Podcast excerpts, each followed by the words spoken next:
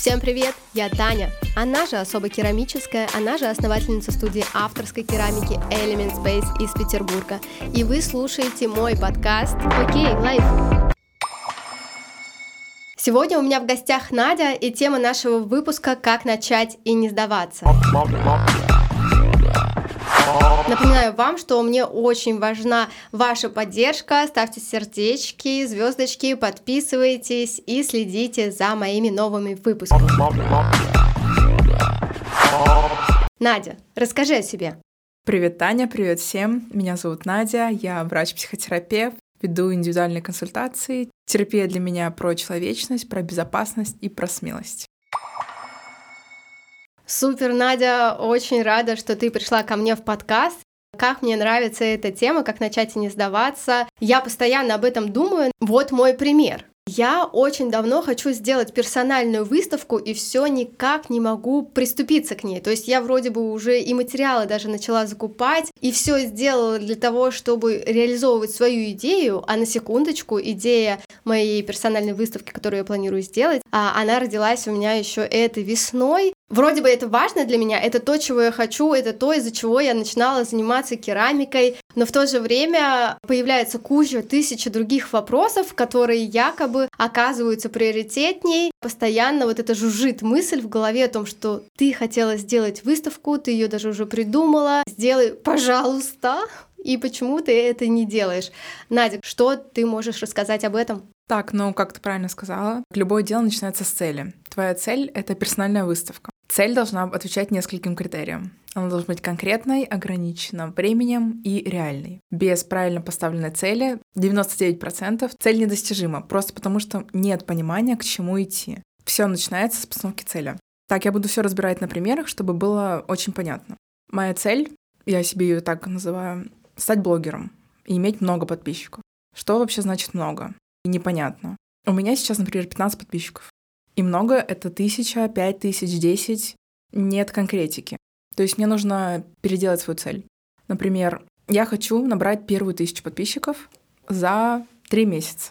Все, у меня появилась конкретика, я знаю число, к которому я буду идти. Я ограничила временем.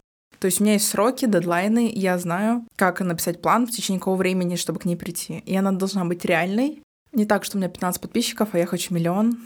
Должна сохраняться адекватность, на мой взгляд. Это же лучше для нас. Ну, я не знаю, знаешь, у каждого свои параметры адекватности. Вот я сегодня писала свои цели до Нового года и сама посмотрела на них такая, ну, адекватность похрамывает, но мы будем стремиться. Я подумала, меньше я сделать всегда смогу.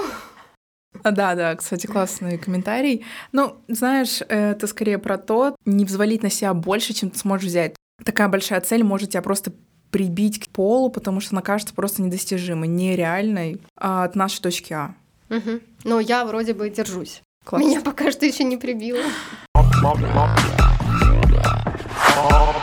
Потом нам нужно расписать цель. Разбить ее на подцели маленькие, потому что часто такой большой объем нас пугает. Мы не понимаем, как к этому прийти. Мы разбиваем цель на шаги. То есть мы берем цель, план действий, расписываем все максимально подробно, чтобы иметь почву под ногами, понимать, что мы будем делать, как мы будем делать, что идет зачем, и начинаем действовать. Но это не единственные, конечно, шаги, которые нужно предпринять, чтобы прийти к цели. Потому что чаще всего мы что делаем? Мы ее бросаем. И вот это самый большой пласт, мне кажется, в работе. То есть цель составить могут многие и написать даже план действий, но его реализовать, ну, я бы сказала, там, единицы. Смотри, у меня есть цель запустить свою персональную mm. выставку. У меня есть уже даже дата открытия запуска этой выставки 24 декабря 2023 года. Следующий вопрос, продолжение как начать мы обсудили и как не сдаваться, да? Как вообще, в принципе, не сдаваться? Вот ты все это прописал и такой, ну, класс, а потом через неделю, ну, не знаю, а может быть как-то и так нормально. Или знаешь, там все пошло не по плану, я в каком-то просто неистовом ажиотаже, как эта собачка с чайком, и все вокруг полыхает, и я такая, да может быть не в этом году. Как мне и нам всем помочь в этом вопросе? Давай я разберу на причинах. Их несколько я выделила. Они не единственные, но, на мой взгляд, самые распространенные. Первое — это неправильно сформулированная цель. То есть изначально все пошло не так. К этому я бы еще добавила, я об этом не говорила, но это важно, что если цель не ваша, если эта цель основана на чужих убеждениях, там общество где-то подсмотрели, что мне тоже надо, но на самом деле вам это не надо, потому что это не отвечает вашим ценностям. Цели, которые построены на ценностях, они очень хорошо достигаются, потому что ценности — это то, что важнее всего для нас в жизни. Мы определили, что цель исходит из наших ценностей, и уже идем дальше. Да-да, это очень важно, потому что если цель не ваша, то 90%, наверное, вы не дойдете. Только на силе воли, на морально-волевых. Что из этого будет? Выгорание? То есть сил на это тратить изначально, как бы я не вижу смысла и не советую. Вторая причина — это страхи. Страхи начинать новое, страхи принимать решения, страх осуждения кем-то среди семьи, может быть, или если ведете Инстаграм, то среди людей, которые вас заметят, потому что если вы начнете проявляться, вас будут замечать, и гораздо больше появится оценки со стороны. Но я бы сказала, что страх — это абсолютно нормально в любом начинании, в любом деле, потому что это новое. В принципе, страх — это базовая эмоция человека, она всегда будет. Просто вопрос, как мы с ним обходимся. Такое упражнение даю клиентам, мы говорим страх, в страхе тебя вижу, и я беру тебя за руку и иду с тобой. У меня аж мурашки по коже. Это так прикольно, я тоже так попробую да, сделать. Да, попробуй. И еще можно писать страх, то есть обычно это что-то или кто-то, кого, мы представляем. То есть максимально придать форму этому страху, дать ему личность, что ты понимаешь, что это, кто это тебя пугает, и заметить его, и идти вперед. Дальше, третья, наверное, причина, очень частая, распространенная, это перфекционизм. Я сейчас говорю не о том, что кто-то педантичен, аккуратен, это одна история а другая — это когда это патологический перфекционизм. Доходит до того, что человек в принципе не может приступить к никакому заданию, он откладывает это на недели, на месяца, некоторые даже на года, потому что есть страх, очевидно, не соответствовать своему представлению, идеальному в голове. Спойлер, угу. это невозможно. На самом деле, мне кажется, я когда-то была больше перфекционисткой, чем сейчас. Мне действительно когда-то хотелось сделать все супер идеально, чтобы все было красиво, чтобы вот именно так, как я запланировала. Работа с материалом, с глиной и с глазурями помогла мне эту планочку чуть-чуть понизить, чтобы я могла получить вообще результат и наслаждаться этим результатом, потому что результат на самом деле классный получается.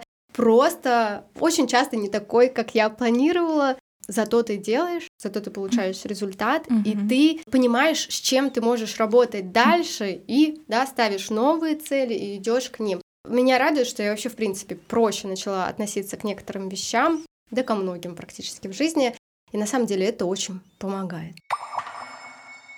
Момент про планку. Угу. Очень часто бывает такая история, что кажется, что если я сейчас опущу планку чуть пониже, то все, это будет ужасно, никому не нужно, я буду супер недоволен. Но это когнитивное искажение и такое дихотомия, знаешь, черное-белое. То есть я или все идеально делаю, если чуть-чуть отойти от той картинки идеальной, которая у меня в голове, то это будет ужасно. Но на самом деле это не так. А что такое когнитивное искажение? Когнитивное искажение, ну, когниция — это мысль, искажение в мыслях, грубо говоря. Дихотомическое мышление — это черно белое мышление. Одно из разновидностей когнитивного искажения — это дихотомическое мышление, которое я сказала. Это то, что наш мозг привык думать одним паттерном, угу. одним принципом. То есть все это правило, и оно применимо ко всему. Угу.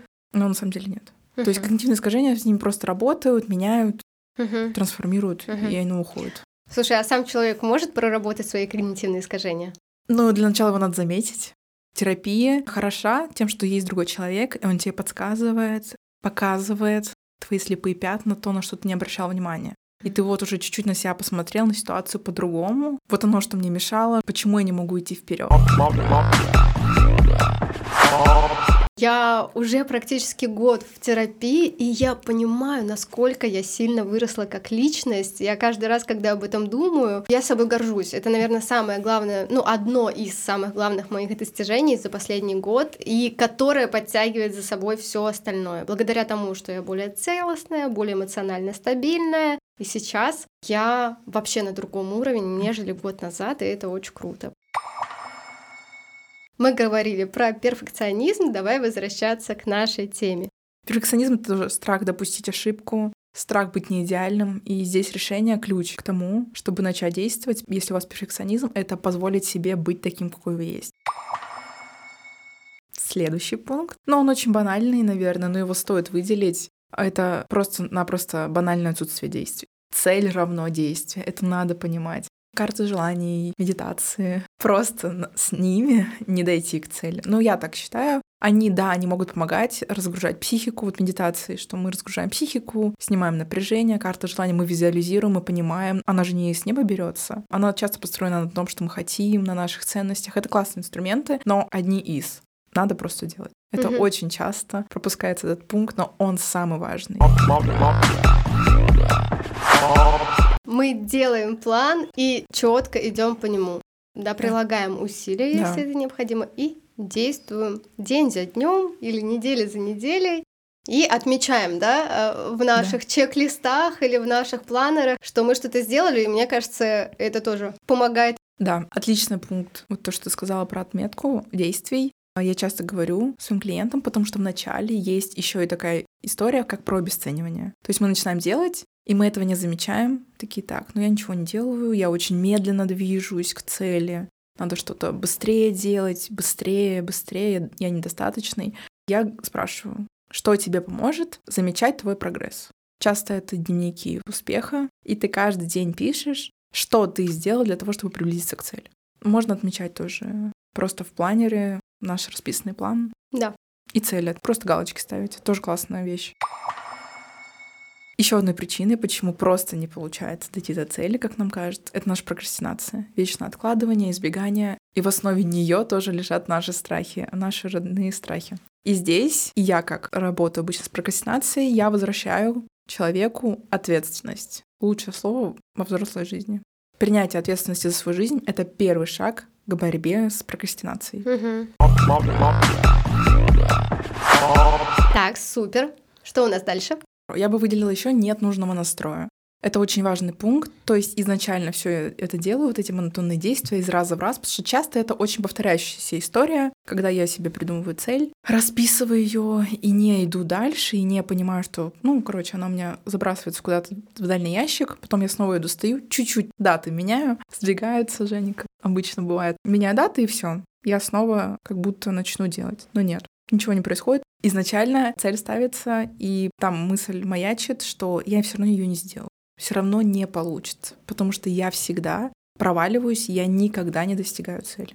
И здесь классный способ справиться с этим настроем, взять ответственность не за результат, а за путь. Результат может быть разным, и это нормально. Многое может случиться, форс-мажорные обстоятельства. Настрой — это в целом как состояние того, что я понимаю, что результат, который я себе поставил, он достижим для меня, mm-hmm. как для человека, как для личности. Есть еще какие-то пункты, которые нам нужно обсудить и на которые нам нужно обратить внимание? Ну, это к настрою, наверное, про самоценность, не, от, не относиться к себе как функции, а как личность. Это как? Есть разные функции нашей роли в социальные. Дочь, мать, жена, основательница студии, там, психотерапевт. Это наши социальные роли. И относиться к себе как к функции — это значит, что если я выполняю эти роли на отлично, то я хороший человек. А если нет, то, соответственно, нет. Самоценность строится на безусловном принятии любви к себе, о заботе о себе. То есть идти от этого к цели, а не того, что пороть себя там кнутом, если что-то не получается, если чего-то даже не сделал, не все пункты выполнил в срок. Все равно ты начал, ты начал замечать, что ты начал делать, и ты идешь вперед. Ты уже молодец, но ты не молодец не только потому, что ты это начал сделать, а просто потому, что ты личность. То есть, можно сказать, любовь к себе при любых обстоятельствах. Очень многие удивляются, когда есть такое понимание, как функциональное отношение к себе. Но это правда очень часто распространено. Но это естественно, потому что мы в школе получаем оценки, в университете мы защищаем диплом, мы тоже получаем оценки, на работе мы получаем зарплату. Но самоценность — это немного другое. Несмотря на то, что эта информация кажется как будто бы такой понятной, да, наш разговор сейчас еще один повод задуматься об этом. И начать действия, направленные на себя, а не против. Еще можно выделить одну из причин, почему не получается дойти до конца, это негативное убеждение. То есть это все ерунда, мне не получится. Это никому не надо. Это никому не надо. Кто это вообще будет смотреть? Кому я нужен? Уже тысячу блогеров, 10 тысяч керамистов, я ничего нового не привнесу. И вот эти все мысли, обесценивающие нашу цель и наши желания, часто становится выше, приоритетнее, к сожалению, для нас. Поэтому мы даже просто не, нач... не то, что не доходим до конца, даже не начинаем, часто откладываем в долгий ящик и... или делаем в стол. Очень хочется, чтобы многие начали делать просто для себя, потому что часто это избегание, и человеку не легче от того, что он делает в стол. Еще что-то нам нужно подметить? Еще одна вещь, которую, я считаю, нам очень важно проговорить, это про то, что решение принимается один раз. Сегодня я решила, что я начинаю действовать по отношению к своей цели. Все, точка. Я приняла решение, потому что если мы каждый день сомневаемся в нем, переливаем из пустого порожнее, все это держим в своей голове, даже не ведем какой-то дневник, то это отнимает очень много сил. Просто вся энергия сливается туда, а не на то, что куда мы идем. Угу. Классно, когда человек умеет быстро принимать решения и быстро действовать. Принял решение, сделал и получил результат. Да, очень классный навык приобретается, это принятие решений. Потому что чем дольше мы будем каждый раз откладывать это решение, тем быстрее мы будем терять этот навык. Потому что принятие решения — это навык. Навык, который необходимо тренировать. Да, а любой навык надо тренировать. Факт. Берем ответственность да, за да. свою жизнь в свои руки, пишем планы, двигаемся к своим целям и вырабатываем необходимые навыки. Небольшое резюме. Как начать и не сдаваться? Первое, мы начинаем с цели. Конкретная, реальная, достижимая, ограниченная временем. Затем мы полностью расписываем цель на маленькие подцели и план, как к нему идти. В этом процессе мы не забываем отмечать наши действия. Дневник успеха, планер, как хотите, как вам удобнее. Это очень важно, это поддерживает, не обесценивает наш путь. Далее мы позволяем себе быть не идеальным, этому миру не идеальному. Мы берем ответственность за наш путь, не за результат. Правильный настрой. Мы уверены в том, что мы придумали, мы заслуживаем, мы сможем, мы справимся. И нефункциональное отношение к себе. Действуем для себя, а не против себя. Класс, Надь, спасибо большое. Я очень вдохновилась от нашего разговора Класс. и в очередной раз обновлю свои планы и добавлю действий к своим целям. Надя, у нас же еще есть новости для наших слушателей. Я напомню, что я основательница студии авторской керамики Element Space, и там у нас проходят мастер-классы. И вот мы с Надей решили, что классно бы организовать такой групповой класс, как арт арт-терапия. Надя, расскажи, пожалуйста, что такое арт-терапия? Арт-терапия как один из способов познакомиться с собой, своими эмоциями поближе с помощью искусства. В нашем случае керамики. Мне кажется, это очень интересно. Вы выберете, что будете лепить по какому-то одному изделию. Это может быть тарелочка, чашечка, то, что вам откликается, и на этом изделии будет надпись, соответственно, которая вам также mm-hmm. откликается. В процессе также будет участвовать Надя. Надя, расскажи, пожалуйста, про свою часть. Да, я, получается, буду выступать терапевтом. Тема встречи наша будет это послание себе маленькому. Знаете, внутренний ребенок есть у каждого из нас. Я буду отвечать за безопасную среду, чтобы вы смогли прийти и не боясь выразить свои эмоции, чувства с помощью глины и оставить себе послание своему внутреннему ребенку. Мне кажется, это очень классно. Знаешь, здесь, как и в любом виде психотерапии, арт-терапия направлена на осознавание неосознаваемых каких-то процессов психики.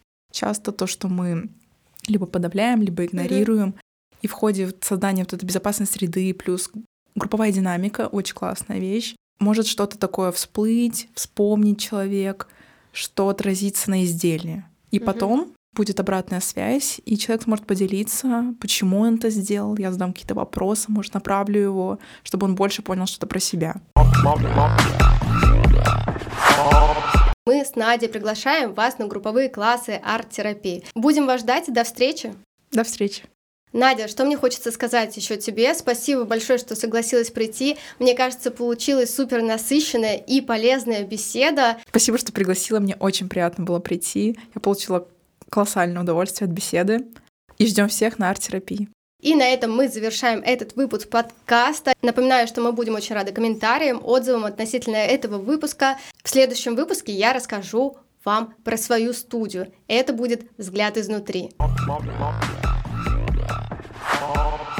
Mop, mop, mop, mop, mop, mop, mop.